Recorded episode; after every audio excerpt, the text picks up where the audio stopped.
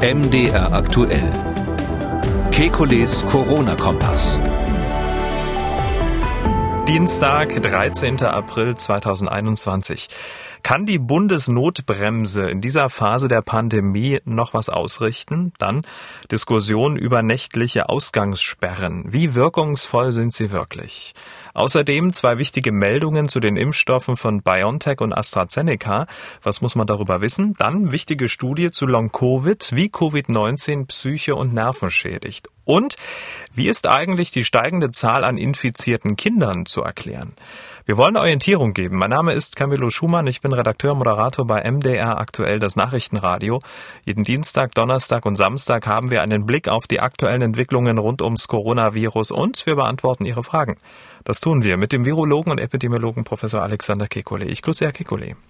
Hallo, Herr Schumann. Ja, und wir starten mal mit dem CDU-Parteichef und NRW-Ministerpräsidenten Armin Laschet. Ich würde mir wünschen, wir 16 kommen zusammen heute, morgen, übermorgen und entscheiden uns. Aber es scheint dafür keinen Konsens zu geben. Ich bedauere dies sehr, dass diese ganze Pandemie inzwischen parteipolitisch überlagert ist von Taktik überlagert ist und nicht die wirkliche reale Situation auf den Intensivstationen in den Blick genommen wird. Tja, Laschet hat das Ganze hin und her der Bundesländer in Sachen Corona-Maßnahmen hier ziemlich gut zusammengefasst. Und ja, weil sich keiner dran hält, was gemeinsam verabredet wurde, will nun der Bund das Heft des Handelns in die Hand nehmen. Heute hat das Kabinett ein verschärftes Infektionsschutzgesetz beschlossen. Das heißt, ab einer Sieben-Tage-Inzidenz über 100 beschließt der Bund Maßnahmen, an die sich alle Bundesländer halten müssen. Die sogenannte Bundesnotbremse soll nun im Eilverfahren noch in dieser Woche durch Bundestag und Bundesrat. Herr Kekulé, kann diese Bundesnotbremse Notbremse in Anführungszeichen in dieser Phase der Pandemie noch irgendwas ausrichten? Naja, irgendwie müssen sich die Länder zusammenraufen und wenn es nur auf diese Weise geht, dann ist es besser spät äh, als gar nicht. Das ist klar. Ähm, ob sie was ausrichtet und wie viel sie ausrichtet, ist natürlich davon abhängig, was dann konkret drinnen steht. Also ähm, das eine ist ja, dass der Bund entscheidet. Das ist, meine ich, tatsächlich richtig, weil alle anderen Versuche gescheitert sind. Ähm, ganz klar, dass Pandemien natürlich nicht vor Landesgrenzen, vor Staatsgrenzen Halt machen. Ähm, man braucht eine zentrale zentrale Steuerung. Das andere ist aber, wenn man denn zentral steuert, was steuert man denn da? Also sind dann die Maßnahmen besser als bisher und ähm, warum bisher vieles nicht so gut gelaufen ist ähm, in Deutschland, aber auch in anderen Ländern Europas, liegt ja nicht nur an der Koordination zwischen Bund und Ländern, ähm, sondern tatsächlich auch an der Schnittstelle zwischen wissenschaftlicher Beratung und Politik und dann auch eben den Entscheidungen der Politik selber. Das können ja auch, sage ich mal, in Berlin theoretisch auch Fehler gemacht werden. Hm. Unter anderem soll es ja auch eine nächtliche Ausgangssperre geben, über die wollen wir gleich nochmal reden. Ähm, die Notbremse wurde schon mal am 3. März beschlossen. Das ist jetzt, sage und schreibe, sechs Wochen her oder anders ausgedrückt, anderthalb Monate. Das ist ja kostbare Zeit, die da vergangen ist. Ja, wir haben ja letztlich mehrere Parameter, nach denen, auf die man schauen muss. Und das eine ist die Inzidenz. Ähm, ich warne immer davor, nur auf die Inzidenz zu starren, aber in der Tat, die geht natürlich jetzt hoch. Das ist die erwartete Welle, die jetzt hier kommt. Und das Zweite ist ja immer die Auslastung der Intensivstationen, die nicht notwendigerweise mit Todesfällen ähm, eins zu eins zusammenhängt. Das kann man nur noch mal betonen, da wir ja mehr jüngere Patienten haben, die länger auf der Intensivstation leben, aber liegen, liegen aber dafür ähm, häufig lebend ähm, natürlich das Krankenhaus verlassen, ähm, ist es so, dass wir, äh, dass die Auslastung Auslastung der Intensivstationen jetzt nicht unbedingt mit der Sterblichkeit korreliert. Aber insgesamt steht ja völlig außer Frage, dass wir das nicht so laufen lassen können.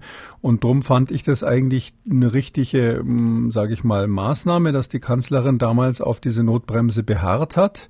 Zumindest hört man das so. Und dass die Länderchefs wohl zugestimmt haben. Ähm, äh, und im Zwischendurch ist der ganze Prozess so politisiert worden, dass man selbst diesen Minimalkonsens, ich meine, eine 100er Inzidenz ist ja schon relativ hoch, wenn wir uns mal an die Anfangszeiten erinnern, dass man bei diesem Minimalkonsens jetzt scheinbar nicht mehr zusammenkommt.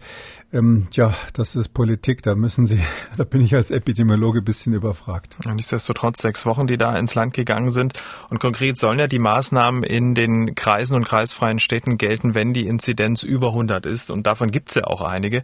Nun gibt es aber auch nicht wenige, die kurz vor der 100 sind oder sich in großen Schritten dieser 100 annähern. Aber verwaltet man mit dieser Maßnahme nicht dann so ein Infektionsgeschehen bei 100? Denn unter 100 dürfen die Maßnahmen ja dann wieder gelockert werden. Also wäre es vielleicht nicht sinnvoll gewesen, wenn schon äh, Bundesnotbremse, dann alles auf Anfang und wir bauen die 50 wieder ein? Oh, das wäre in der jetzigen Lage, glaube ich, äh, nicht, deshalb nicht möglich gewesen, weil wir dann noch äh, viele, viele Wochen Lockdown hätten, ähm, bis wir auf diese 50 runterkommen. Äh, ich glaube, so habe ich es zumindest verstanden und so wäre es ja auch rechtlich sinnvoll. Wir haben ja ein föderales System, die Länder sind näher am Infektionsgeschehen dran die äh, sollen ja auch eine gewisse Restflexibilität behalten und man nimmt ihnen in gewisser Weise diese Flexibilität über 100. Alles, was unter 100 ist, sollen eben die Länder weiterhin selber entscheiden. Ähm, das finde ich schon ganz sinnvoll, weil man muss ja auch sagen, so ein starres Bund bundeseinheitliches System hat, hat ja im Prinzip auch Nachteile. Wenn wir mal an die ganzen Modellversuche denken, die da gestartet wurden, die dann quasi zentral abgeschaltet werden, unbesehen der Situation im Einzelfall. Wenn wir dran denken, dass zum Beispiel bei den Schulen ähm, natürlich die Möglichkeiten zum Distanzunterricht lokal extrem unterschiedlich sind. Ja, es mag Gemeinden geben, die äh, hervorragend ausgestattete Schulen haben und die ganz toll mit dem Internet ähm, funktionieren oder andere Gemeinden, wo diese Testung ganz toll funktioniert. Es gibt ja sogar Lehrer, die gesammelt haben für solche Tests, wo die Eltern auch wirklich dahinter stehen. Und dann gibt es eben andere Regionen in Deutschland, wo die Eltern sich weigern, die Tests zu machen, wo die, äh, die das Internet in der Schule nicht funktioniert und ähnliches. Und äh, ich glaube, das ist da schon sinnvoll, so genauer hinzuschauen, wann macht man was. Und wenn der Bund zentral von Berlin aus das festlegt, ist es äh, immer nur die zweitbeste Lösung. Es erinnert mich so ein bisschen an die Situation vor Familiengerichten, wo sich Eheleute ja manchmal äh, darüber was mit den Kindern zu tun ist. Und ähm, da ist es natürlich immer das Beste, die Eltern würden sich einigen, äh, was mit den Kindern passiert ähm, und wie sie zu erziehen sind. Und wenn dann das Gericht sozusagen das für die Eltern machen muss, das ist immer nur eine Krücke. Und so ist es auch eine Krücke, wenn der Bund das für die Länder und die Gemeinden machen muss. Aber da sich hier die Streithähne offensichtlich nicht anders einigen konnten, ist es jetzt der Weg, den man geht. Hm. Das Robert-Koch-Institut, das meldet eine deutschlandweite Sieben-Tage-Inzidenz von 140. Ähm, Präsident Lothar Wieler, der rechnet auch erst ab Mitte dieser Woche wieder mit verlässlichen Zahlen ähm, zur Pandemie wegen der Osterfeiertage und den ganzen Nachmeldungen. Also die 140, die Inzidenz von 140, also ein bisschen mit Vorsicht zu genießen. Auf der anderen Seite erwarten Intensivmediziner, dass der bisherige Höchststand an Intensivpatienten schneller erreicht wird als erwartet. Noch im April rechnen sie damit, dass 6000 Menschen mit Covid-19 auf Intensivstationen behandelt werden müssen. Stand heute liegen wir bei 4660 und jeden Tag kommen im Schnitt rund 100 Patienten dazu. Jetzt wissen wir, dass die Zahl der Intensivpatienten immer ein paar Wochen hinterherhinkt. Das heißt doch, dass wir mit einem neuen Höchststand an Intensivpatienten rechnen müssen, trotz Bundesnotbremse, wenn sie denn jetzt in dieser Woche spätestens ab nächster Woche Montag kommt, oder? Ja, das ist möglich. Das hängt eben, liegt eben an dem speziellen Patientenkollektiv, das jünger ist und länger auf der Intensivstation liegt. Ähm, diese Zahlen sind ähm, sicher seriös erhoben und ich gehe davon aus, dass das so ist, ja. Ähm, also kann man sich ja schon dann ähm, die Frage stellen, man hat ähm, sechs Wochen, ich sag mal so, Zeit verstreichen lassen. Jetzt hat man noch eine Woche, wo Beschlüsse gefasst werden. Also wir werden ja wieder, ich sag mal, dramatische Zahlen haben mit einer unklaren Perspektive, oder? Na, ich bemühe mich ja immer nicht zu, zu viel an der Kritik, an der Politik zu kritisieren, weil weil, weil das einfach ein schweres Geschäft ist, ähm, Einigkeit zwischen so unterschiedlichen Interessensgruppen herzustellen. Man, man muss ja auch auf der Gegenseite sagen, wenn man jetzt wirklich nur auf die medizinische Seite guckt und, und nur die Epidemiologen reden lässt, ähm, äh, dann hätte das unter Umständen zur Folge, dass eben die Wirtschaft äh, extrem stranguliert wird, dass unsere Kinder in der Schule nichts mehr lernen, dass die Eltern zu Hause am Rande des Nervenzusammenbruchs sind, wenn sie ihre Kinder ständig um die Ohren haben und, und, und. Ja, das, das äh, ist, äh, so eine Gesellschaft besteht ja nicht nur aus den Intensivzahlen. Und ähm, deshalb muss, und wir haben ja die Möglichkeit, uns auch, auch selbst äh, vor, vor Covid zu schützen. Ja, man muss, man muss natürlich an der Stelle sagen, jetzt, äh, heute im April 2021, ähm, ist es ja so, dass, dass jemand, der sich wirklich bemüht, ähm, diese Krankheit zu vermeiden, da ähm, viele Möglichkeiten zu hat. Wir sind ja nicht mehr in der Situation, dass wir keine Masken haben. Ähm, so dass ich schon meine, ähm, der Staat gibt denen, äh, die ein hohes Risiko haben, Möglichkeiten an die Hand. Wir sind dabei zu impfen. Und ähm, ich würde jetzt schon davon ausgehen, dass viele Menschen, die jetzt heutzutage Covid-19 sich dann doch noch einfangen, auch, ähm, sage ich mal, das Risiko nicht gescheut haben. Nicht alle, gibt sicher echte Opfer, aber das ist schon ein Land von mehreren Kulturen geworden, wo einige halt die Kultur haben, ich lasse das hier auf mich zukommen und die anderen sagen, ich passe wirklich auf wie der Haftelmacher, um das nicht zu bekommen und lass mich impfen, so schnell es geht. Ähm, und ich glaube, dann sozusagen alle in Gemeinschaftshaft zu nehmen, äh, um jetzt die Zahlen auf den Intensivstationen unter Kontrolle zu halten, das wäre auch der falsche Weg. Dazwischen muss die Politik irgendwie einen Weg finden und ich glaube, ich habe das schon oft gesagt, ich bin froh, dass ich das nicht machen muss, sondern nur die eine Position vertrete. Und diesen Weg will sie unter anderem mit nächtlichen Ausgangssperren ähm, finden. In betroffenen Kreisen und kreisfreien Städten sollen nächtliche Ausgangssperren von 21 bis 5 Uhr gelten. Ähm, Sinn und Unsinn wird gerade heftig diskutiert. Ihr Kollege Karl Lauterbach sagt, nächtliche Ausgangsbeschränkungen wirken stark, stärker als Schulschließungen. Sie senken den R-Wert um circa 15 Prozent. Das würde im Moment für uns als zusätzliche Maßnahme genau reichen, das Wachstum zu brechen. Er zitierte auch eine Studie. Aerosolwissenschaftler kritisieren dagegen die Ausgangssperren. Sie sagen, Ausgangssperren versprechen mehr als sie halten. Die heimlichen Treffen in Innenräumen werden damit nicht verhindert, sondern lediglich die Motivation erhöht, sich den staatlichen Anordnungen noch mehr zu entziehen. Wie stehen Sie denn dazu? Also ähm, ich schätze den Karl Lauterbach sehr und stehe auch im äh, ständigen Austausch mit ihm.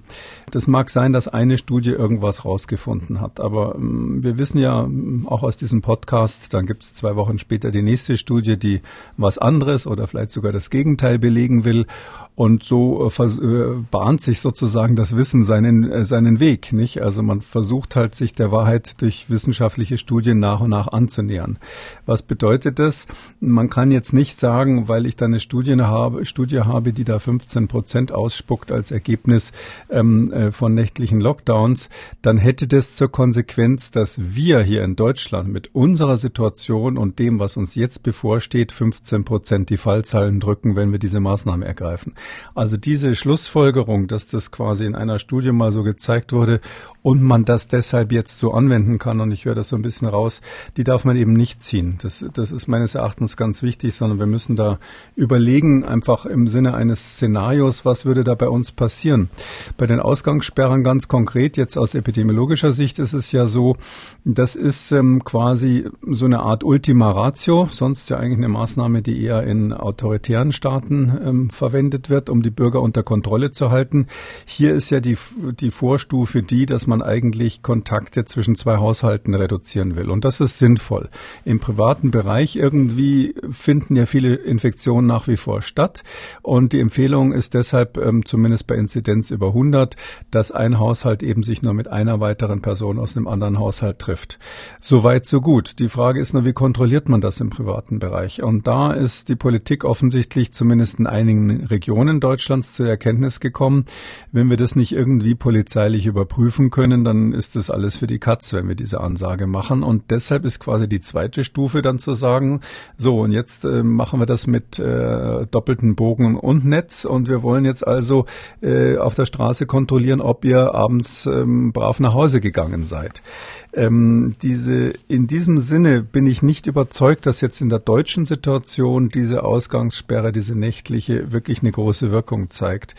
Ähm, zumindest nicht generell. Also erstens ist es so, äh, es handelt sich ja um viele junge Leute. Wir sehen, dass das Infektionsgeschehen ganz massiv bei Jugendlichen und Schülern auch um, um sich greift in Deutschland.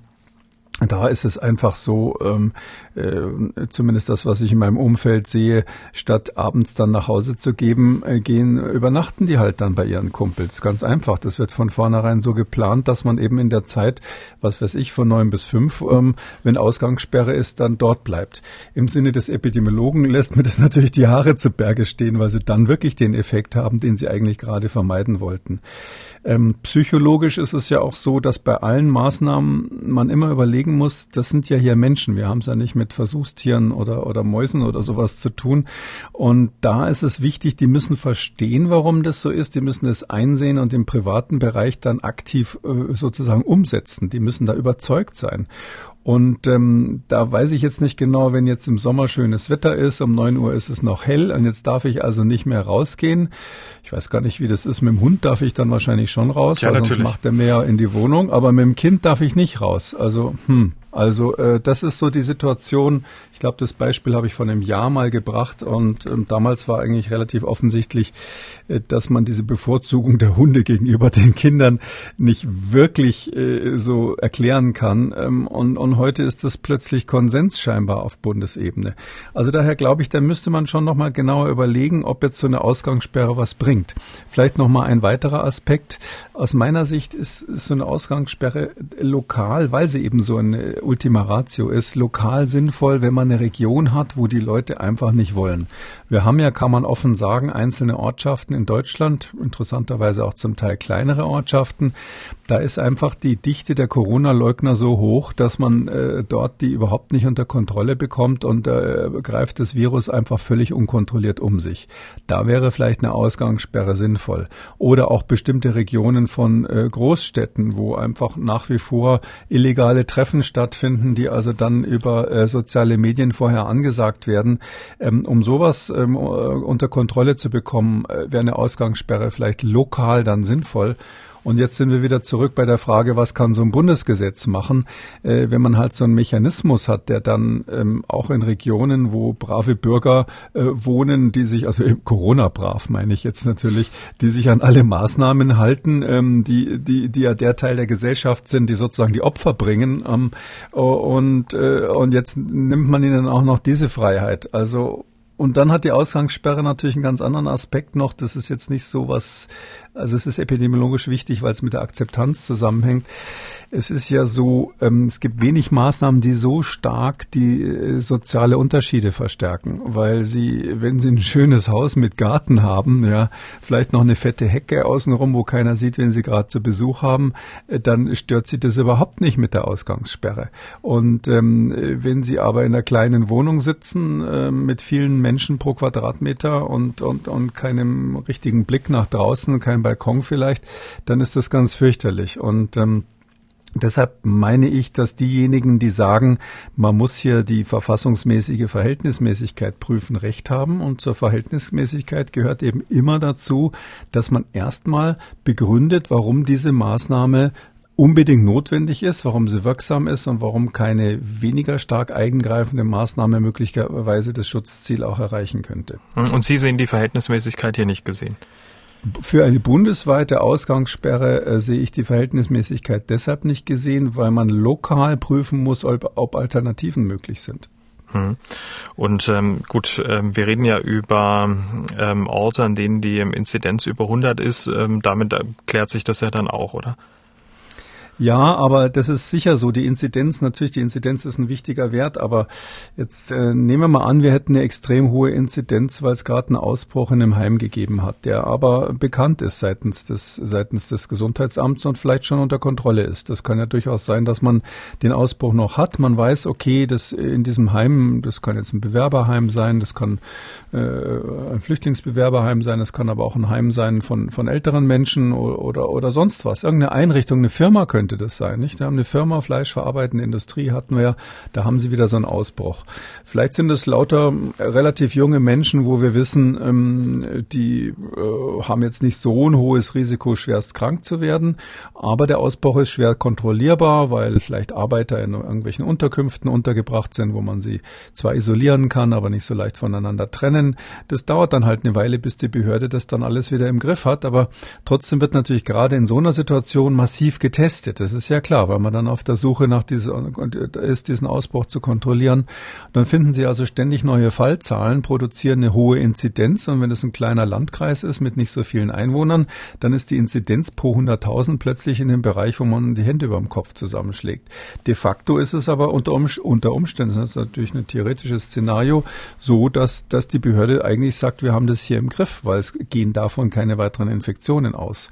Soll man dann deshalb diesen Landkreis da quasi unter einen Lockdown legen oder Ausgangssperren? Ich, ich meine nein. Ich meine, da muss man dann im Einzelfall entscheiden. Und diese Möglichkeit, die ja ähm, eigentlich sinnvoll ist, die ja letztlich dahinter steht, dass wir im äh, Grundgesetz ähm, die Gesundheit zur Ländersache gemacht haben und nicht zur Bundessache, diese Möglichkeit, die wird dadurch genommen. Und ähm, deshalb muss man gerade bei so einer ähm, doch sehr massiven Maßnahme wie in einem, einer Ausgangssperre, muss man, glaube ich, äh, sehr genau prüfen, ob das eben regional überall, wo ich es dann anordne, auch sinnvoll ist. Übrigens, weil auch die Verwaltungsrichter so denken. Nicht? Das wird sofort kassiert äh, von einem Verwaltungsgericht, wenn der Richter zu der Überzeugung kommt, ähm, das war jetzt hier keine angemessene Maßnahme. Hm. Also ich höre da so ein bisschen raus, äh, Sie stehen der nächtlichen Ausgangssperre eher kritisch gegenüber.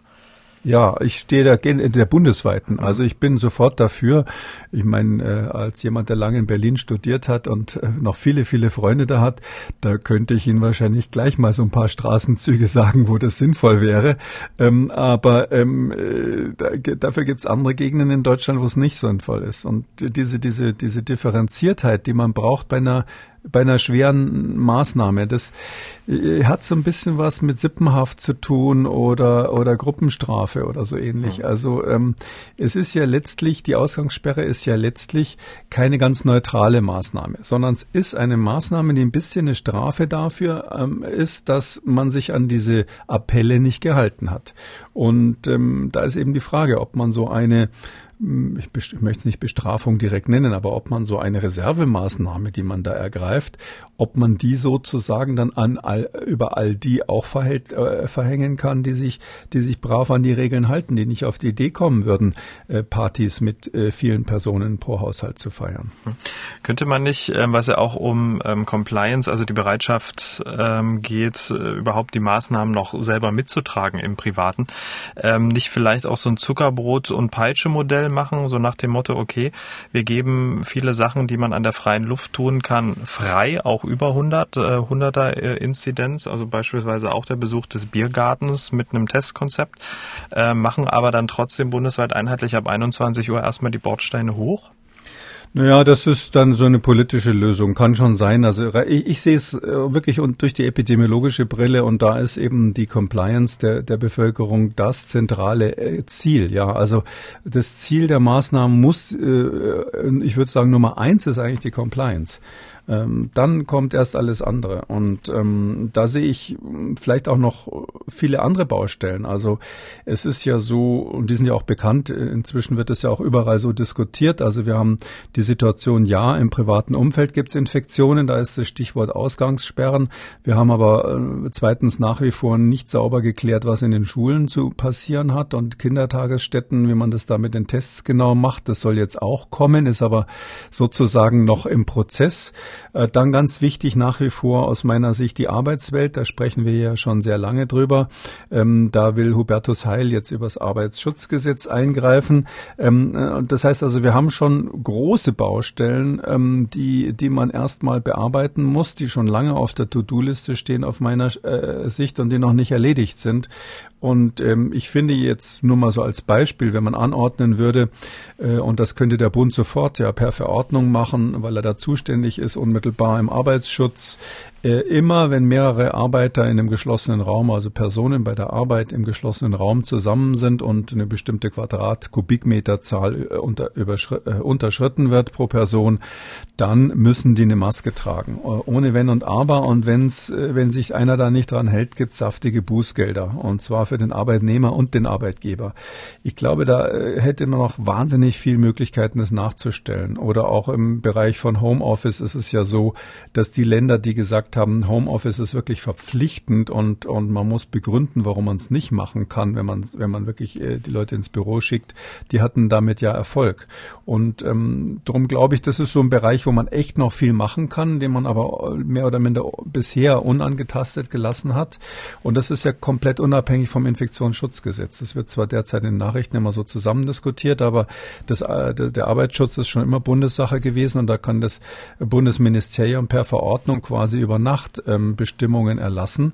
Und die Bestimmungen, die wir jetzt haben im Arbeitsbereich, sind ja nach wie vor, die, das wird ja dann runterdekliniert über die einzelnen Arbeitsbereiche, über die einzelnen Firmenarten und so weiter, runterdekliniert über die Berufsgenossenschaften. Die haben dann am Schluss so ihre Empfehlungen. Und da steht immer noch drinnen ähm, 1,5 Meter Abstand im geschlossenen Raum. Wenn man den nicht einhalten kann, dann eine Plexiglasscheibe. Und nur wenn die Plexiglasscheibe nicht geht, ähm, dann die Schutzmaske. Das ist dieses sogenannte Top-Modell des Arbeitsschutzes, was die Deutschen irgendwann vor, weiß ich nicht, 30 Jahren mal erfunden haben und was eben hier komplett unpraktisch ist. Also Top nochmal zur Erinnerung heißt technisch, organisatorisch, personell. Also man muss zuerst technische Maßnahmen treffen, dann ähm, organisatorische, dann persönliche, heißt also zuerst die äh, Schutz, die Plexiglasscheibe, die natürlich bei Superspreading im geschlossenen Raum völlig sinnlos ist. Dann organisatorisch, das heißt zum Beispiel Kohortierung, äh, Einteilung in Gruppen oder ähnliches.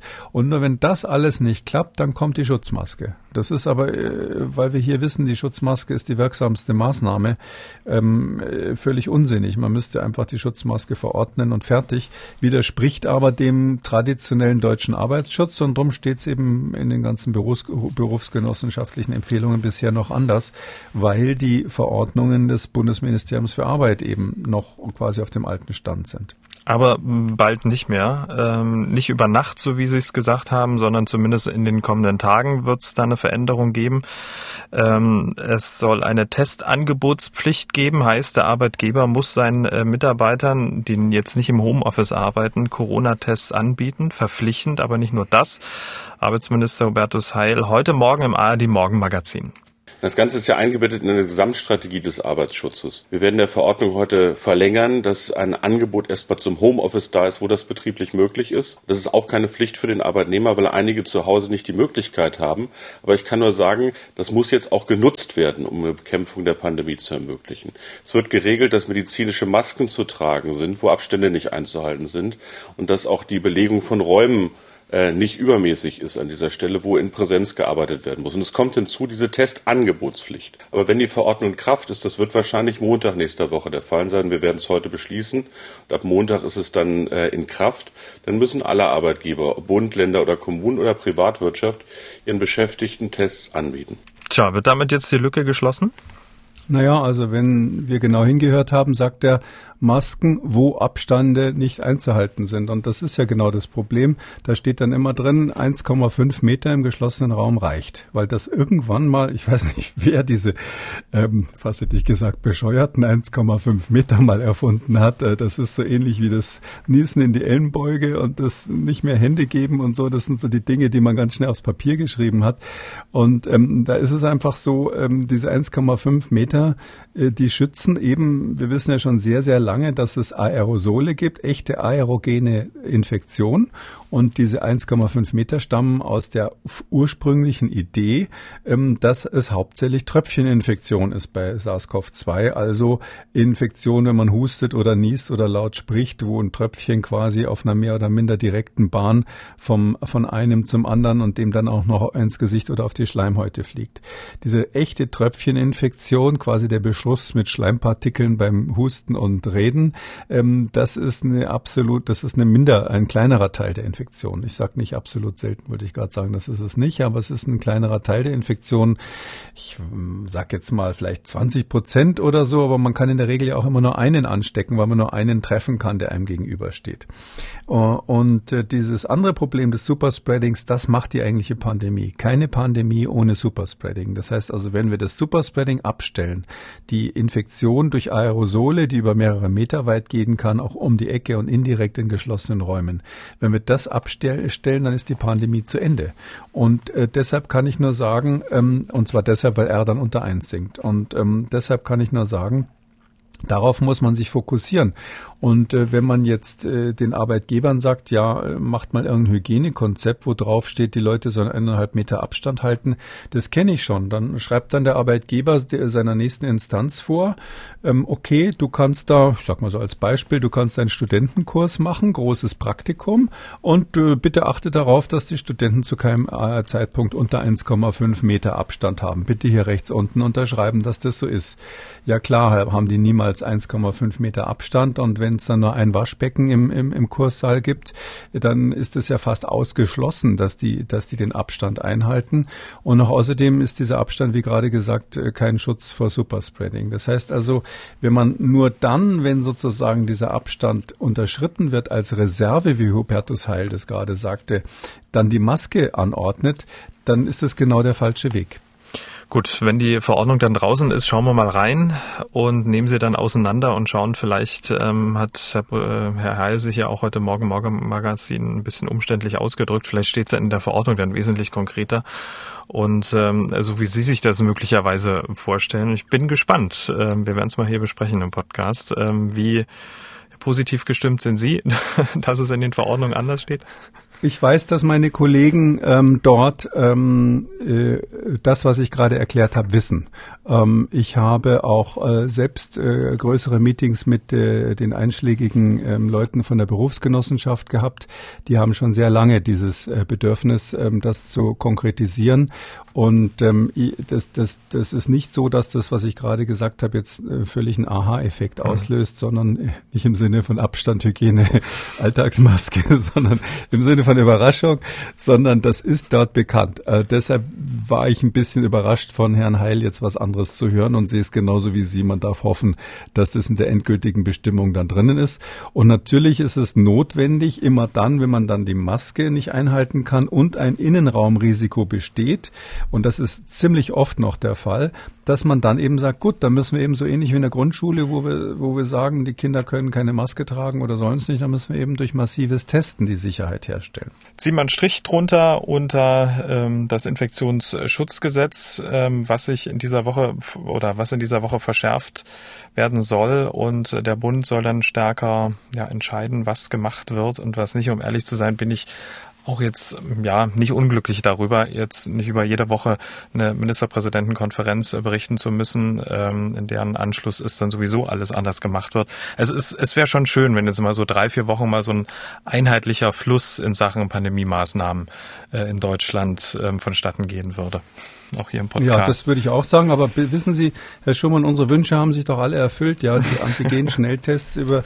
äh, die sind inzwischen absoluter Standard. Ähm, die Politiker überschlagen sich gegenseitig mit Forderungen, wo man die sonst noch alles einsetzen äh, muss. Und da, an der Stelle muss ich doch noch mal loswerden.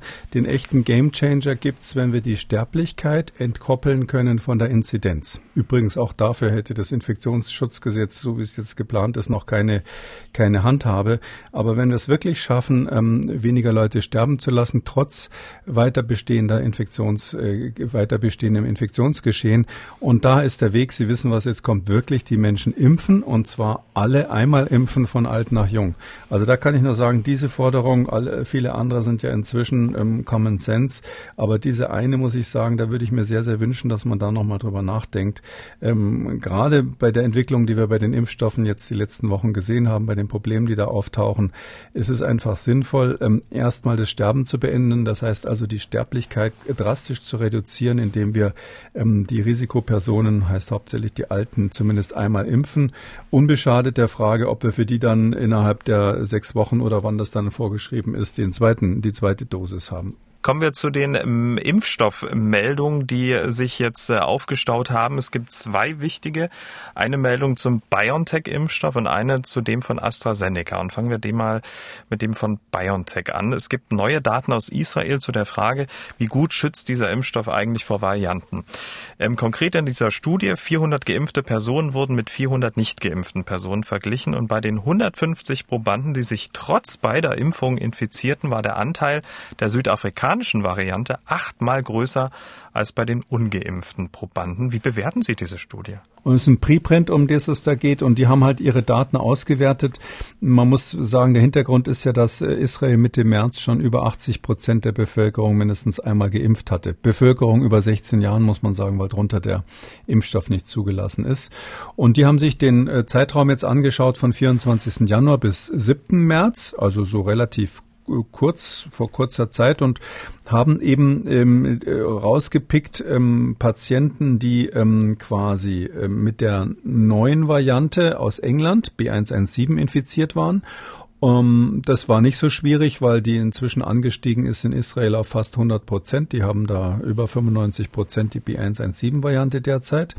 Und Patienten, die äh, infiziert waren oder Personen, die infiziert waren, viele sind ja gar nicht krank und haben, sind in dem Sinne dann gar keine Patienten, sondern hm, Personen, die diese südafrikanische Variante haben. Das ist B135, äh, B1351, also B1351. Das ist diese südafrikanische Variante. Und ähm, da haben die eben genau diesen Vergleich gemacht und zu jeder dieser, zu jedem dieser hm, Covid-Patienten, die mit der Variante infiziert waren, einen, äh, wie wir sagen, gematcht, also ein Pärchen gebildet mit jemandem, der, der von der, von der ähm, Epidemiologie genau die gleichen Daten hat. Also der ungefähr gleich alt ist, gleiches Geschlecht, in der gleichen Region wohnt, ungefähr zum gleichen Zeitpunkt ähm, ähm, infiziert wurde. Und äh, sowas nennt man dann eine Fallkontrollstudie. Eine, das eine ist der Fall, das andere ist die Kontrolle. Und bei diesen Paaren kam eben genau das raus, dass wenn man vergleicht, äh, wie oft ähm, sind die Leute, die geimpft wurden, jetzt ähm, mit der südafrikanischen Variante ähm, infiziert worden im Vergleich zu der äh, britischen Variante, dann ist der Faktor 8 gegen 1, also achtmal so viel die südafrikanische. Und ähm, das andere Interessante ist, bei denen, die noch nicht vollständig geimpft waren, also die nur eine Impfdosis bekommen haben, und die zweite auf die zweite noch gewartet haben, da ist es so, dass auch diese äh, britische Variante im Vergleich zu äh, Wildtyp, also zu den vorher vorhandenen Varianten, ähm, im Verhältnis 26 zu 10, also 2,6 zu 1 ungefähr ähm, aufgetreten ist. Was heißt das praktisch? Das heißt, dass dieser äh, BioNTech-Impfstoff, das ist ja der, der dort praktisch ausschließlich eingesetzt wird, dass der BioNTech-Impfstoff leider auch nicht ganz perfekt gegen ähm, die britische Variante und nochmal deutlich schlechter gegen die südafrikanische Variante schützt. Hm. War das denn jetzt so überraschend? Nee, das war überhaupt nicht überraschend, weil wir hatten vorher schon, ich glaube, die haben wir auch schon besprochen, so äh, sogenannte In-vitro-Daten, also Daten aus dem Labor gehabt. Ähm, da macht man das ja so, dass man ähm, so Pseudoviren generiert, also äh, quasi so künstliche Viren zusammenbastelt im Labor, äh, die verschiedene Sorten von diesem Oberflächenprotein, ähm, diesem Spike des Coronavirus haben. Und ähm, das kann man dann reagieren lassen mit äh, Serum von Patienten, die geimpft wurden.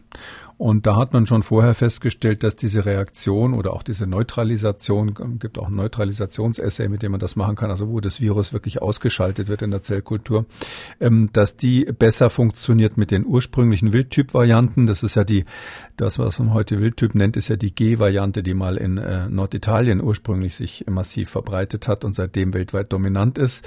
Und diese G-Variante im Vergleich zu dem, äh, zur britischen, da war schon klar aus der Zellkultur, es wird ein bisschen schwer schwächer, aber nicht so schlimm. Das heißt, der Impfstoff schützt noch ausreichend. Bei der südafrikanischen ist es so, dass BioNTech noch ganz gut aussieht und AstraZeneca ja äh, komplett ähm, also das Ziel verfehlt hat, also unter 50 Prozent Schutzwirkung hat. Aber man muss immer dazu sagen, das sind ja, also wenn man das dann in der, dieses aktuelle Papier sich anschaut, das ist ja so, das sieht jetzt so aus, ja, wirkt ein bisschen schlechter, aber es ist ja so, hier geht's um die Infektion. Also hier wurden Patienten, Personen, die infiziert waren, ähm, äh, registriert, das heißt sogar asymptomatische Infektionen. Ähm, das ist, da ist die Schutzwirkung immer schlechter, als wenn man sich das ansieht hinsichtlich der Vermeidung von schweren Verläufen, also Krankenhaus. Und wenn man dann noch eine Stufe weitergeht und sagt, wie, wie gut ist der Impfstoff denn bei der Vermeidung von ähm, Todesfällen, dann sind die Impfstoffe meistens noch besser. Das liegt daran, dass ein, eine Teilimmunität, wenn das Immunsystem jetzt nicht so ganz perfekt äh, reagiert, ähm, dann wird man halt ein bisschen krank, weil das Immunsystem es nicht sofort in den Griff bekommt, aber man stirbt eben nicht dran. Und diesen Effekt haben wir auch bei AstraZeneca, der wirkt deutlich schlechter als die RNA-Impfstoffe, aber trotzdem reicht es noch aus, um äh, Tote äh, zu verhindern. Und wir haben ja diese Studien besprochen, äh, die eine aus Schottland zum Beispiel, wo klar ist, ähm, dass auch Krankenhausaufenthalte ganz massiv reduziert werden, selbst durch einen Impfstoff, der eigentlich von der Vermeidung von Infektionen gar nicht so gut aussieht. Und deshalb sage ich, dieser kleine Unterschied hier, der ist nicht relevant. Hm. Was man aber rausziehen kann aus dieser, aus dieser äh, Überle aus dieser Studie aus Israel ist folgendes. Wir können davon ausgehen, dass nach und nach neue Varianten kommen werden. Solche gibt es ja noch gar nicht für die südamerikanische P1, P2-Varianten. Da ist es so, da gibt es eben dort Varianten, die äh, zumindest in der Zellkultur, im, im, im Experiment, noch viel deutlicher ähm, dem Impfstoff entgehen, der Impfschutzwirkung entgehen und von denen wir auch wirklich sehen, dass Leute, die Covid schon hatten, nochmal erkranken und zwar ziemlich deutlich erkranken, die dann richtig ähm, zum Teil sogar ins Krankenhaus müssen. Und diese Varianten, da ist es eigentlich klar, dass wir dafür die Impfstoffe anpassen müssen. Wir haben ja ähm, äh, kürzlich gesprochen über äh, diese ähm, äh, Modifikation dieses S-Proteins in den, Impfsto in den RNA-Impfstoffen. Da hat man ja äh, zwei Aminosäuren ausgetauscht. Das waren diese zwei P, zweimal Prolin da ausgetauscht was zur Folge hat, ähm, dass diese, diese, dieses Oberflächenprotein in einem Zustand gehalten wird, wo es besonders stark immunogen ist, äh, also besonders guten Impfschutz bietet. Das machen ja nur die RNA-Impfstoffe, das machen die ganzen Vektorimpfstoffe nicht und der chinesische Impfstoff, der im Moment ja äh, insgesamt äh, gar nicht mehr so gut aussieht von den Daten her, der macht das eben auch nicht. Und wir müssen den nächsten Schritt gehen, die nächsten Wochen und Monate, und das machen die Hersteller von RNA-Impfstoffen, da weitere Modifikationen einzubauen, dass wir eben dafür sorgen, dass diese Varianten mit abgedeckt werden. Und ähm, das, daran kann man nur erinnern, dass das extrem wichtig ist, dann sozusagen eine Zweit- oder Drittimpfung mit diesem modifizierten RNA-Impfstoff zu bekommen, bevor die Varianten aus Südamerika kommen. Mhm. Und ähm, das ist wiederum ein Grund, warum ich sage, jetzt erstmal kriegt von dem Zeug, was da ist, jeder einen Schuss und dann den zweiten äh, mit den modifizierten RNA-Impfstoffen, der, der, deren weltweite Produktion ja massiv hochgefahren wird im Moment. Hm. Aber es müssen, um da jetzt auch nochmal äh, kurz eine Zusammenfassung äh, zu geben zu der israelischen Studie, äh, nur weil da der Faktor 1 zu 8 ist, heißt es jetzt nicht, äh, dass da jetzt die Alarmglocken schrillen müssen, was jetzt die südafrikanische Variante und den BioNTech-Impfstoff angeht. Nein, bei mir überhaupt nicht. Ähm, es ist ja so, dass diese Studie eben auch gezeigt hat, dass sogar die britische Variante in diesem Zusammenhang etwas schlechter wirkt. Aber etwas schlechter äh, heißt eben Menschen in Israel, die haben die Lage völlig unter Kontrolle. Ja, der Impfstoff ist auch bei der britischen Variante nicht ganz so gut wirksam, 2,6 zu 1. Ähm, und trotzdem ist es so, dass in Israel, wie man weiß, jetzt alle Geschäfte wieder aufhaben und, und, und die, äh, die Population eigentlich so mehr oder minder geschützt geschützt ist. Und ähm, deshalb zeigt einfach dieses Praxisexperiment, äh, dass man so Zellkulturdaten oder auch so feine statistische Unterschiede nicht gleich auf die Goldwaage äh, legen muss. Am Ende des Tages ähm, schützen alle Impfstoffe mehr oder minder gut. Und dieser Impfstoff von BioNTech, der schützt definitiv auch bis zum gewissen Grad gegen die äh, südafrikanische Variante. Hm, weil Sie gerade über die brasilianische Variante ähm, gesprochen haben, Varianten P1, äh, haben sich dort ja rasend schnell ähm, ausgebreitet, auch durchgesetzt. Ähm, dort sind täglich mehr als 3000 Todesfälle zu beklagen. Etwa 90 Prozent der Neuinfektionen werden der Variante P1 auch zugerechnet. Jetzt sorgt diese Variante ja auch dafür, dass sich Menschen, die das Virus, so wie Sie es eben ja, beschrieben haben, durchgemacht haben, wieder anstecken. Ähm, die brasilianische Variante ist ja Ende Januar auch in Deutschland nachgewiesen worden, nur punktuell. Aber wenn sie sich dann einmal, ich sag mal, ausbreitet in Deutschland flächenmäßig, könnte diese Variante die B117, die jetzt äh, vorrangig ist, bei uns auch ablösen? Äh, ja, das ist durchaus möglich. Wir wissen nicht genau, wie das äh, Geschwindigkeitsverhalten der beiden ist. B117 äh, ist, wenn man das biologisch ansieht, hat äh, so ein paar Eigenschaften, die diese Variante schneller machen von der Ausbreitung her, so 30 bis 50 Prozent schneller. Ähm, und ähm, äh, es ist ganz sicher so, dass P1 auch solche, äh, sage ich mal, Brandbeschleuniger mit drinnen hat. Wir können die genetisch auch identifizieren. Genetisch ist das genau untersucht.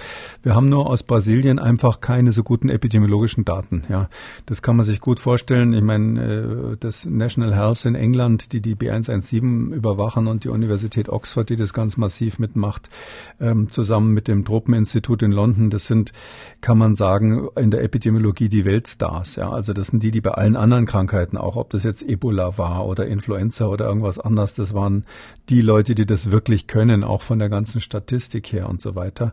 Und ähm, es ist so, dass ähm, in Brasilien man da schon allein die Daten gar nicht hat. Also ich glaube, die würden sich an den Kopf fassen, wenn man bei der Situation, man muss sich ja nur die Bilder aus dem Amazonas mal anschauen, wenn man in der Situation jetzt sagen würde, hier schreib mal das auf, schreib mal dies auf, ich hätte da gerne Proben von da und da, äh, weil ich irgendwelche Studien machen will, äh, bei denen geht es ums nackte Überleben. Und deshalb wissen wir gar nicht, wie schnell sich die P1 jetzt konkret äh, in Südamerika ausbreitet im Vergleich zu B117. Und wir wissen auch nicht genau, wie sie im Feldversuch sozusagen ähm, abgehalten werden, abgehalten werden kann durch Impfstoffe. Ein Grund ist der, dass Brasilien ja ganz massiv den, den ähm, chinesischen Impfstoff äh, von, äh, von Sinopharm verwendet. Das ist ein Totimpfstoff. Ähm, und da ist es, der wird ja auch in, eingesetzt in den Vereinigten Emiraten, in Indonesien, ganz massiv auch in der Türkei leider. Und da ist relativ klar, ähm, dass der nicht so gut wirkt, wie man am Anfang vermutet hat. Da gab es ja von vornherein unterschiedliche Daten zwischen den Vereinigten Emiraten und Brasilien, die haben aufhören, aufhorchen lassen. Äh, China hat sich dann geweigert, die Studien zu veröffentlichen, trotz massiver Aufforderungen von allen Seiten, stattdessen den Impfstoff weiter beworben und verkauft. Und jetzt ganz aktuell ähm, ist es so gewesen, dass der, der, der Chef der chinesischen Gesundheitsbehörde, also China CDC, ähm, das ist ein, ein, ein Chinese, der aber ähm, in Oxford studiert hat und international sehr renommiert ist und bekannt ist. Gao Fu heißt er, also ähm, Gao mit Nachnamen und Fu mit Vornamen. Und weil der so lange in Oxford war, äh, nennen ihn alle George, George Gao, weil den, das andere konnte man nicht aussprechen. Und äh, George Gao ist also äh, wirklich ein ganz brillanter Mann, der auch in Europa häufig gewesen ist. Äh, und ähm, der hat eben dann kürzlich wohl geäußert, dass der chinesische Impfstoff nicht so gut wirkt, wie er sollte. Man hat ja schon vor längerer Zeit bei dem chinesischen Impfstoff sogar die dritte Impfung empfohlen, was so ein bisschen komisch ist, weil wenn zwei nichts bringen, bringt die dritte erfahrungsgemäß auch nicht mehr so viel. Jetzt hat die, haben die chinesischen Behörden wieder gesagt, er hätte das zurückgenommen, aber man, ich zweifle daran, dass das wirklich authentisch von ihm ist. Äh, oder andersrum gesagt, in China, äh, Entschuldigung, in Brasilien hat man einfach geimpft mit einem Impfstoff, der wohl nicht ausreichend wirksam ist und schon gleich gar nicht gegen P1. Und das, das ist, das ist letztlich das Drama, was wir in Europa vermeiden müssen, dass wir einen großen Teil der Bevölkerung noch nicht ähm, geschützt haben äh, mit äh, oder geschützt haben oder geimpft haben mit Impfstoffen, die nicht wirksam sind gegen P1 und dann dieses P1 irgendwann herkommt. Dass das früher oder später auch ein Thema bei uns wird, das, das ist eigentlich sicher, ja. Das ist bei allen globalen Seuchenerregern, ob das Bakterien oder Viren sind, die kommen auch früher oder später nach Europa. Kommen wir zur zweiten Impfstoffmeldung, die betrifft AstraZeneca. Ich ähm, habe es ja am Anfang ähm, schon gesagt. Und ähm, ja, das ist deswegen so interessant, weil dieser Impfstoff ja eigentlich die bisher meiste Prügel einstecken musste. Erst Sinusvenenthrombose und jetzt auch noch eine seltene Gefäßerkrankung. Die EU-Arzneimittelbehörde, die untersucht nämlich einen möglichen Zusammenhang zwischen ähm, AstraZeneca und äh, dem Kapillarleck-Syndrom. Erst einmal, was ist das eigentlich? Da muss man unterscheiden. Das Kapillarleck-Syndrom, so groß gesa grob gesagt, wie der Name schon andeutet, da passiert es, dass die feinen Blutgefäße, die Kapillare, undicht werden und deshalb Flüssigkeit ins ähm, Gewebe rausläuft. Ähm, das führt erstens zu Ansammlungen von Wasser im Gewebe, sogenannten Ödemen, ähm, aber eben zweitens dann auch zum Verlust von Flüssigkeit im Kreislauf. Das ist ja logisch und das macht dann früher oder später einen kaputten Kreislauf, Organ Organversagen, Schock und einige Menschen sterben daran. Eine relativ schlimme, aber extrem seltene Erkrankung. Hm. Äh, fünf Fälle insgesamt äh, untersucht die EMA. Wenn man jetzt einen Zusammenhang herstellen wollen würde, man bekommt da jetzt auch ein bisschen Angst nach den Sinusvenenthrombosen. Ähm, wie verbreitet ist das eigentlich? Also ich habe nicht verstanden, ehrlich gesagt, warum die EMA das so an die große Glocke hängt. Das ist ja hier durch alle Medien gegangen, einschließlich Hauptnachrichten. Ähm, also die EMA sagt ja, das ist das sogenannte Clarkson-Syndrom. Wir haben ja hier schon äh, Beispiele gehabt, wo ich so gewitzelt habe, wenn man einen Laborarzt durch die Prüfung fallen lassen will, muss man darauf zu sprechen kommen. Also das Clarkson-Syndrom gehört auch so zum Kleingedruckten im Lehr Lehrbuch irgendwo. Ich glaube, es gab weltweit unter 300 Fälle bisher in der Größenordnung, weltweit, seit es es überhaupt gibt. Ähm, und zwar ist es eine Erkrankung, ähm, die typischerweise auftritt bei Menschen, die noch was anderes haben, nämlich eine so sogenannte Gammopathie, also eine, äh, das heißt eine Vermehrung von bestimmten, von bestimmten Sorten von Immunglobulinen, also von Antikörpern. Ähm, und die vermehren sich bei diesen Menschen deshalb, weil ähm, eine Sorte von B-Lymphozyten einfach massiv sich vermehrt. Das ist quasi ein, ein Tumor im Körper, den man nur nicht als Tumor wahrnimmt, weil das ja im Blut verteilt ist. Aber diese Zellen vermehren sich so wie im Tumor und es kann dann leider auch in manchen Fällen zu Krebs werden. Das nennt man eine monoklonale Gammopathie unklarer Signifikanz, auweia. MGUS ist da der Fachausdruck für, eher bei älteren Menschen, also hauptsächlich über 50-Jährige.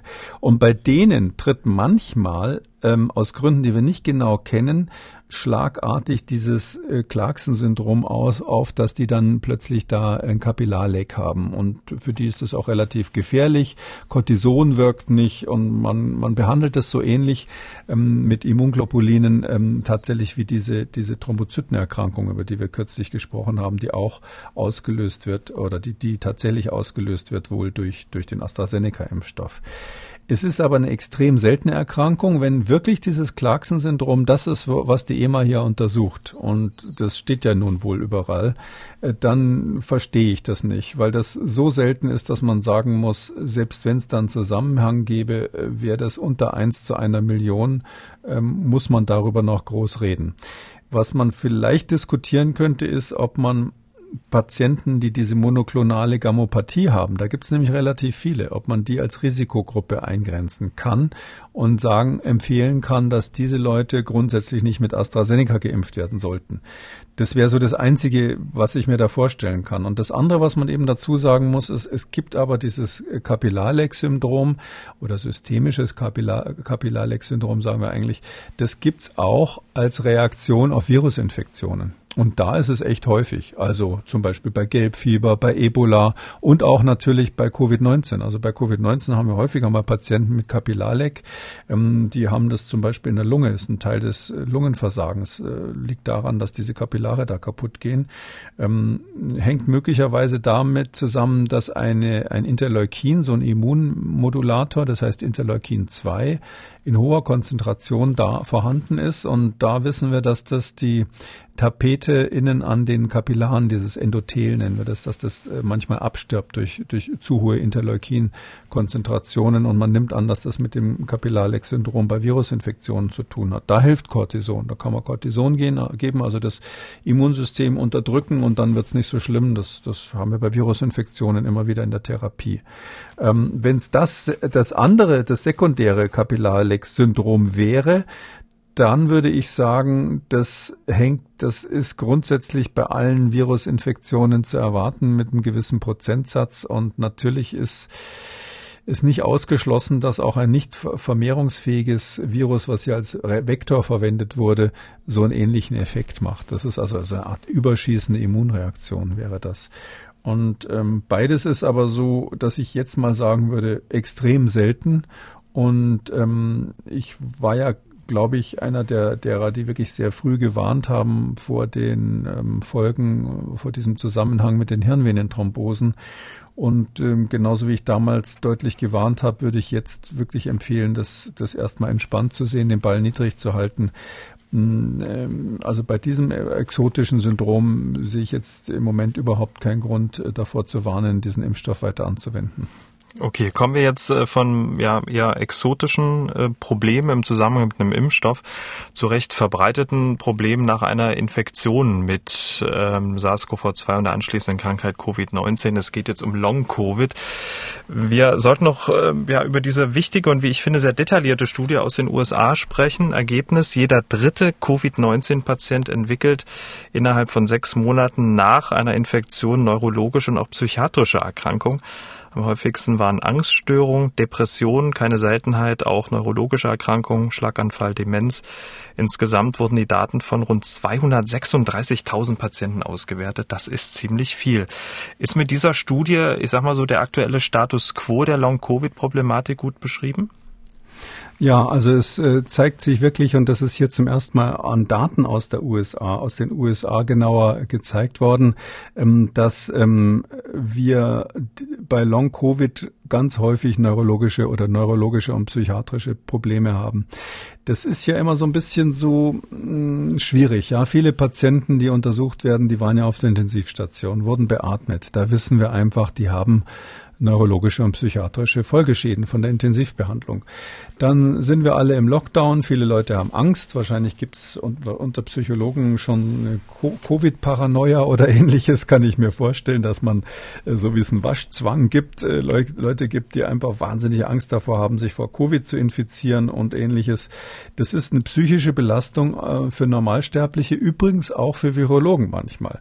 Und deshalb ist die Möglichkeit, dass sowas irgendwie irgendwie psychisch überlagert ist und jetzt nicht wirklich ein organisches Korrelat hat, einfach bei so einer Sache immer hoch. Und diese Studie hat das mal relativ genau auseinandergenommen und wirklich gezeigt an einem riesigen Datensatz. Ähm, insgesamt waren das 236.038 Covid-Patienten.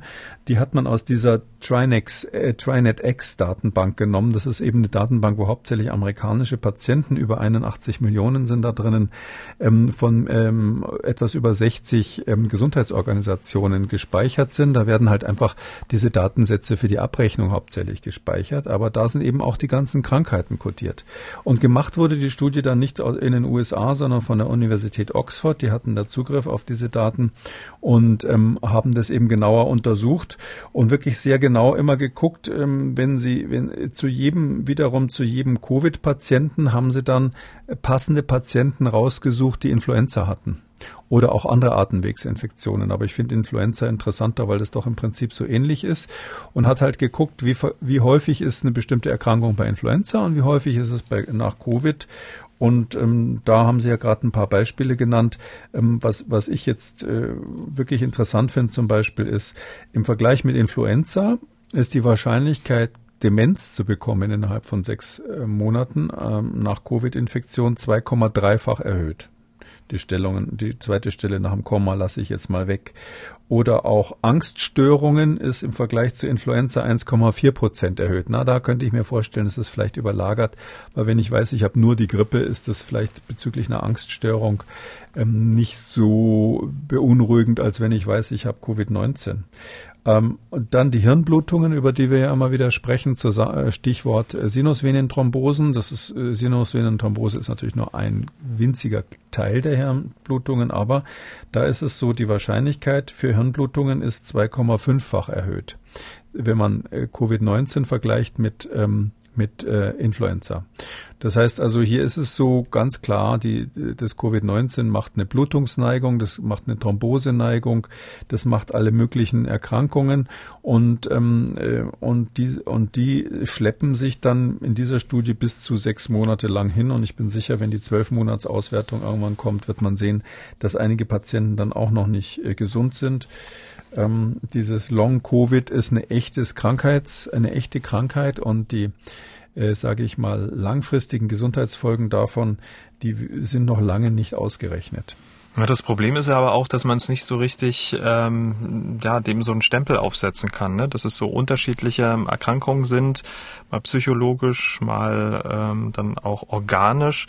Also dass man dem Ganzen nicht so ein typisches Krankheitsbild äh, geben kann, womit man dann zum Hausarzt geht und sagt, hier, ich glaube, ich habe Long Covid. Ne? Ja, und weil es eben neurologisch ist, gibt es natürlich viele, die dann Hemmungen haben. Man mhm. schämt sich vielleicht auch dafür, dass man irgendwie merkt, mir fallen Namen nicht mehr so ein wie vorher oder ähnliches. Ähm, es wird ja auch jeder ständig älter und viele Covid-Patienten, die natürlich ähm, schwerere Erkrankungen haben, sind älter. Und das ist, äh, sieht immer so ein bisschen so aus, als wäre das normale Altern plötzlich in einem Schub nach vorne gegangen. Ja, gerade so Stichwort Demenz, was ja ein wichtiges Thema ist.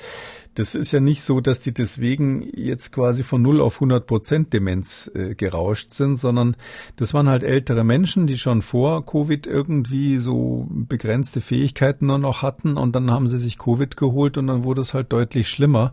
Ähm, da ist, wäre sogar bei einem Gutachter, bei einem gerichtlichen Gutachtung, Begutachtungsverfahren ist gar nicht so leicht jetzt zu beweisen, welcher Teil liegt denn jetzt nun wirklich am Virus und welcher Teil war äh, vielleicht darauf zurückzuführen, dass das Altersheim zugemacht wurde und die dann monatelang äh, weniger kommuniziert haben und ähnliches. Aber unter den Strich kann man sagen, diese Studie, die, die da sehr sorgfältig äh, und vor allem mit einer sehr, sehr großen Zahl von Patienten das ausgewertet hat, die belegt einfach, dass das eine nicht so seltene Sache ist. Also man, man unterscheidet dort so ein bisschen zwischen, das ist vielleicht auch noch wichtig, ähm, zwischen ähm, erstmaligem Auftreten von diesen Erkrankungen und einem wiederholten Auftreten von Erkrankungen. Das, das finde ich eigentlich ganz gut, dass Sie das gemacht haben. Aber wenn nur so in der Statistik drinnen steht, äh, was weiß ich, jemand hat ähm, eine Psychose, ja, dann ist natürlich die Frage, war der vielleicht vorher auch schon Psychotiker und hat durch durch Covid halt einen neuen Schub bekommen. Ähm, das wäre dann jetzt äh, biologisch gesehen vielleicht nicht so eine un unerwartete Sache, als wenn jemand als Erstdiagnose zum ersten Mal äh, eine Psychose entwickelt hat. Und für Psychosen zum Beispiel ist das Risiko 2,1-fach erhöht ähm, im Vergleich zur Influenza. Das heißt also, ähm, doppelt so viele Covid-Patienten entwickeln nach, na, äh, nach dieser Infektion zum ersten Mal in ihrem Leben eine, eine Psychose ähm, im Vergleich zur Influenza. Aber auch da wie, wieder muss man sagen, ich will jetzt meinen Kollegen in der Psychiatrie nicht zu nahe treten, aber psychiatrische Diagnosen sind natürlich ähm, äh, schwierig und hängen vom Untersucher ab und das dann abzugrenzen von, von Problemen, die mit der Erfahrung des Patienten ähm, auf der Intensivstation zu tun hatten, das ist immer schwierig. Übrigens auch ein Ergebnis, je schwerer die Erkrankung war, desto höher die Wahrscheinlichkeit, mhm. dass solche neurologischen oder psychiatrischen ähm, Probleme auftreten. Und auch diese Studie, wie immer in der äh, schriftlichen Version dieses Podcasts, unter jedem Podcast äh, auf äh, mdr.de und dort Audio und Radio anklicken. Wir kommen zu den Hörerfragen. Herr Gekole, Herr Meier hat angerufen und wir bleiben beim Thema. Er nimmt die Sinusvenenthrombosen nach der AstraZeneca-Impfung mal zum, zum Anlass, folgende, ja, grundlegende Frage zu stellen. Ist nicht damit zu rechnen, dass sämtliche Vektorimpfstoffe, egal ob sie nun von äh, Sputnik oder von einem anderen Hersteller Johnson Johnson kommen, diese seltenen Nebenwirkungen haben, weil es wohl nicht speziell an diesem Schimpansen-Adenovirus liegt, der diese äh, Nebenwirkungen macht. Kann man nicht damit rechnen, dass man im Grunde genommen für alle diese Impfstoffe eine Einschränkung nur für die älteren Jahrgänge nutzen muss. Und die werden in Kürze durchgeimpft sein und kann man nicht dann vermutlich diese Impfstoffe vergessen. Kann man das so verallgemeinern? Ähm, ja, das wissen wir nicht genau. Also der Hörer hat da wirklich äh, extrem gutes Fachwissen gezeigt. Ähm, es ist er hört den Podcast. In, ja, oder oder äh, es gibt ja auch sehr gute andere Informationsquellen. Aber es ist so, ähm, man kann es mal folgendermaßen sagen. Wir haben ja irgendwann auch schon mal genauer erklärt, wie das, wie das funktioniert. Darum will ich es jetzt nicht so im Detail nochmal sagen. Äh, da, da entstehen im Prinzip bei AstraZeneca wahrscheinlich Antikörper gegen Plättchenfaktor 4. Äh, diese Antikörper, das sind so quasi nicht gewünschte Aberrien migrierende Antikörper, vagabundierende Antikörper, die wiederum aktivieren die Blutgerinnung dadurch. Diese Blutplättchen äh, oder auch Thrombozyten verklumpen dann, äh, verstopfen die Gefäße und so kommt es zu den Thrombosen. So, so weit, so gut. Aber das Problem ist, wie, wodurch entstehen denn eigentlich diese Antikörper? Also diese atypischen, äh, aberrierenden Antikörper. Und da gibt's verschiedene Theorien. Ich fange mal mit der unangenehmsten an. Der Herr Greinacher aus Greifswald, der ja das Ganze aufgeklärt hat, parallel zu Kollegen aus äh, Oslo, äh, der ähm, hat in seiner Erklärung, da war ich ja bei einer Pressekonferenz dabei, gesagt, er weiß überhaupt nicht, wodurch diese Antikörper erzeugt werden. Und das ist weltweit einer der absolut führenden Experten auf diesem Gebiet. Und er hält es auch für möglich, dass die allgemeine Entzündungsreaktion nach der Impfung, also diese, diese Impfreaktion, dass das der Grund dafür ist. Das wäre natürlich die schlechteste Nachricht von allen, weil das würde bedeuten, dass jeder Impfstoff, der eine hohe Reaktogenität hat, wenn man genauer hinschaut, im Zweifelsfall Hirnvenenthrombosen auslöst. Ähm, ich sag mal, ich bin da nicht so pessimistisch, weil ich glaube, dass das irgendwann im Lauf der Geschichte der Impfungen schon mal aufgefallen wäre. Und es gibt ja durchaus andere Impfstoffe, die auch sehr stark reaktogen sind. Eine Stufe weniger dramatisch ist die Erklärung, ähm, die Karl Lauterbach hat, die er ja äh, seit, seit einiger Zeit schon allgemein verbreitet. Er ist der Meinung, äh, das S-Protein in den Impfstoffen ist daran schuld. Also dieses, dieses Spike, was den, von den Impfstoffen ja generiert wird, ähm, was identisch ist mit dem Spike aus SARS-CoV-2. Das wäre sozusagen Bad News für die gesamte gesamte Corona-Impfung, weil wenn es an diesem S-Protein liegt, äh, dann müssten auch ähm, die RNA-Impfstoffe das machen, dann müssten die Totimpfstoffe das machen, dann müssten die ähm, äh, Untereinheiten-Impfstoffe das machen, also diese Impfstoffe, die quasi nur dieses Spike-Protein ganz alleine verwenden und so weiter. Also letztlich alle Impfstoffe, die das S-Protein verwenden, um gegen SARS-CoV-2 zu immunisieren. Sie hören schon durch, ich glaube da nicht dran. Ähm, bei allem Respekt vor dem Kollegen, wenn es das S wäre, hätten wir irgendein Signal gefunden bei diesen vielen Millionen Menschen, die zum Beispiel mit ähm, BioNTech oder mit Moderna geimpft wurden oder auch die mit den Totimpfstoffen geimpft wurden. Da haben wir aber absolut nichts gefunden in dieser Richtung. Null. Das ist ja genau untersucht worden. Es gibt kein erhöhtes Risiko für solche Thrombosen, zum Beispiel bei, bei BioNTech Pfizer oder bei Moderna. Deshalb schließe ich eigentlich die Möglichkeit, dass das S hier der Auslöser ist, der das Immunsystem da verrückt spielen lässt, aus bleibt noch die Variante, dass es irgendwie ähm, der, der, der Vektor selber ist. Und da gibt es auch wieder mehrere Möglichkeiten. Ähm, entweder es kann ähm, das äh, Adenovirus sein als Adenovirus. Wir wissen, dass adenovirale Infektionen tatsächlich manchmal äh, so ein äh, Syndrom machen, was auch solche Antikörper gegen Plättchenfaktor 4 generiert, aber extrem selten. Aber es wäre zumindest nicht völlig unplausibel. Oder es kann sogar nur die große Menge doppelsträngiger DNA sein, die da mit drinnen ist weil äh, das Adenovirus ist ein DNA-Virus und man spritzt natürlich dann einfach de facto ziemlich viel DNA. Und auch da wissen wir, dass sie diese atypischen Antikörper generieren können. Ähm, äh, die zwei letzten Möglichkeiten würden natürlich darauf hindeuten, was der Hörer hier vermutet, dass es auch bei anderen ähm, äh, Vektorimpfstoffen zu solchen Komplikationen kommen könnte. Aber es kommt ja aufs Verhältnis an. Wie häufig ist das? Ja, ist es etwas, was man extrem selten bei den anderen nur sieht, weil es natürlich im Prinzip auch möglich ist?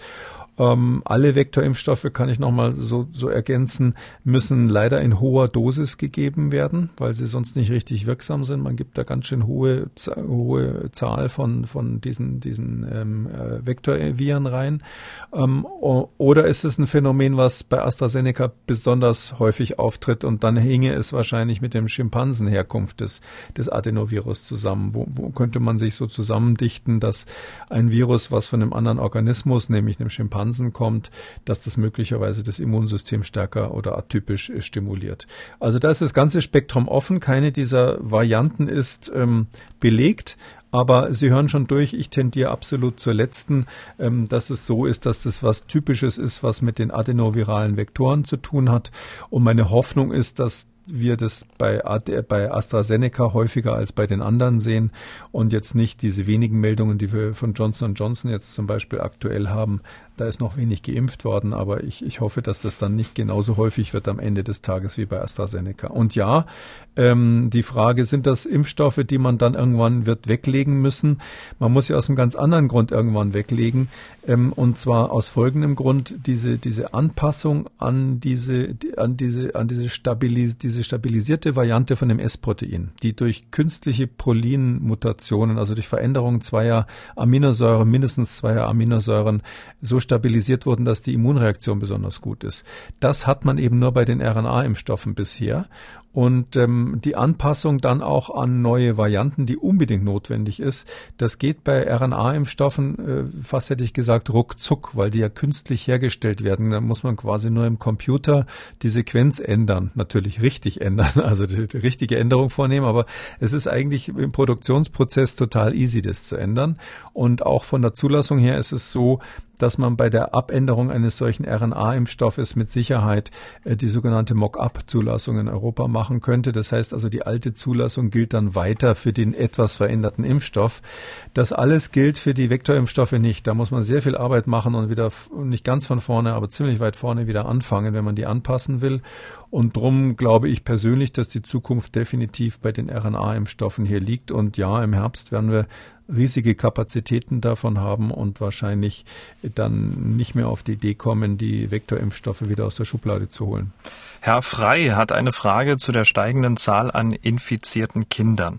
Welche Evidenz lässt die Schlussfolgerung zu, dass Kinder von der dritten Corona-Welle nun stärker betroffen sind als zuvor? Was von vielen Medien aktuell propagiert wird, schreibt er. Es ist doch logisch, dass nun die äh, Inzidenz bei Kindern steigt, wenn ein Vielfaches mehr bei Kindern getestet wird als je zuvor in dieser Pandemie. Oder liege ich da falsch?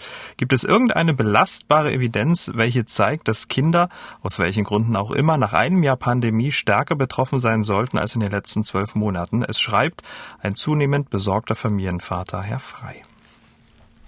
Ähm, es gibt keine äh, Evidenz dafür, dass das Virus Kinder stärker infizieren würde, leichter infizieren würde, speziell für Ki Kinder jetzt eher ähm, quasi äh, gefährlich wäre. Man hat sowas ähnliches mal vermutet bei B117 in Großbritannien. Ähm, da sah es am Anfang so aus, als würden da mehr junge Leute betroffen werden. In dem Zusammenhang hat man ja äh, bei den gleichen Studien am Anfang so gemeint, Daten zu haben, dass die Infektionen schwerer verlaufen. Äh, Beides äh, ist ja aus meiner Sicht ein bisschen mit dem Fragezeichen zu sehen. Es ist aus meiner Sicht sowohl noch nicht äh, bewiesen, dass, dass dieses B117 wirklich schwerere Verläufe macht. Ähm, ich ärgere mich da immer so ein bisschen, wenn ich in deutschen Nachrichten, auch in deutschen äh, hervorragenden, sonst hervorragenden Zeitungen dann lese, die weitaus gefährlichere Variante B117. Also ähm, in, die, in den USA sagen sie immer, die möglicherweise gefährlichere Variante. So rum ist es richtig. Und ich bin jetzt noch nicht nicht ganz überzeugt, dass das epidemiologischen einen Riesenunterschied macht, ähm, dass es wirklich gefährlicher wäre. Aber kann, da, kann dabei rauskommen. Aber klar ist, dass die Anfangsdaten, dass jüngere Leute befallen äh, werden, dass das inzwischen sich ähm, erledigt hat. Das war ein Irrtum oder was heißt ein Irrtum? Es war halt einfach, es äh, sah am Anfang so aus. Und ähm, es ist tatsächlich so, wenn man einen Ausbruch in Schulen hat, wenn man in der Schule die Situation hat, dass geöffnet wird und zu dem Zeit einfach Kinder da sind, die bisher relativ gut geschützt wurden in der ganzen Pandemie. Und dann das B117 eben in Europa gerade äh, grassiert, in Deutschland ja jetzt ganz massiv. Natürlich kriegen die dann alle B117, wenn sie überhaupt was kriegen. Und das ist das, was wir gerade beobachten. Ja, das, das Virus ist jetzt nicht irgendwie plötzlich speziell auf Kinder scharf, sondern äh, das, was man ihm zum Fraß vorwirft, das nimmt es einfach. Und in dem Fall hat man halt die Schulen und Kitas aufgemacht. Wenn man jetzt unbedingt, ähm, sage ich mal, äh, akademisch ökonomisch spekulieren will, aber jetzt wirklich nur aus Spaß am Spekulieren, dann könnte man sagen, äh, Kinder haben natürlich in dieser Pandemie sich geschützt vor anderen Erkrankungen, vor den typischerweise massenweise auftretenden äh, Infektionskrankheiten. Die ganzen Rotznasen sind ja plötzlich weg aus der Kita, dürfen auch gar nicht mehr hin. Und ähm, dadurch ist das Immunsystem äh, nicht mehr so basisaktiviert bei den Kindern. Sonst haben die ja von dieser angeborenen Immunantwort, wie man das nennt, ständig so eine Grundaktivierung. Und da könnte man spekulieren, aber mehr als das ist es nicht, dass dadurch, dass diese Grundaktivierung jetzt wegfällt, weil man die Kinder eben so geschützt hat, ähm, dass die jetzt empfänglicher sind für so ein Virus, wenn es dann, wenn es dann daherkommt. Aber ähm, Beleg gibt's auch dafür nicht. Damit sind wir am Ende von Ausgabe 169. Vielen Dank, Herr Kekulé. Wir hören uns dann am Donnerstag wieder. Gerne bis dann, Herr Schumann. Sie haben auch eine Frage. Dann schreiben Sie uns an mdraktuell-podcast.mdr.de oder rufen Sie uns an. Kostenlos geht das 0800 322 00. Kekules Corona-Kompass als ausführlicher Podcast unter Audio und Radio auf mdr.de, in der ARD-Audiothek, bei YouTube und überall, wo es Podcasts gibt. Ja, und wer das ein oder andere Thema nochmal vertiefen möchte, alle wichtigen Links zur Sendung und alle Folgen zum Nachlesen unter jeder Folge auf mdr mdraktuell.de. MDR aktuell. Kekules Corona-Kompass.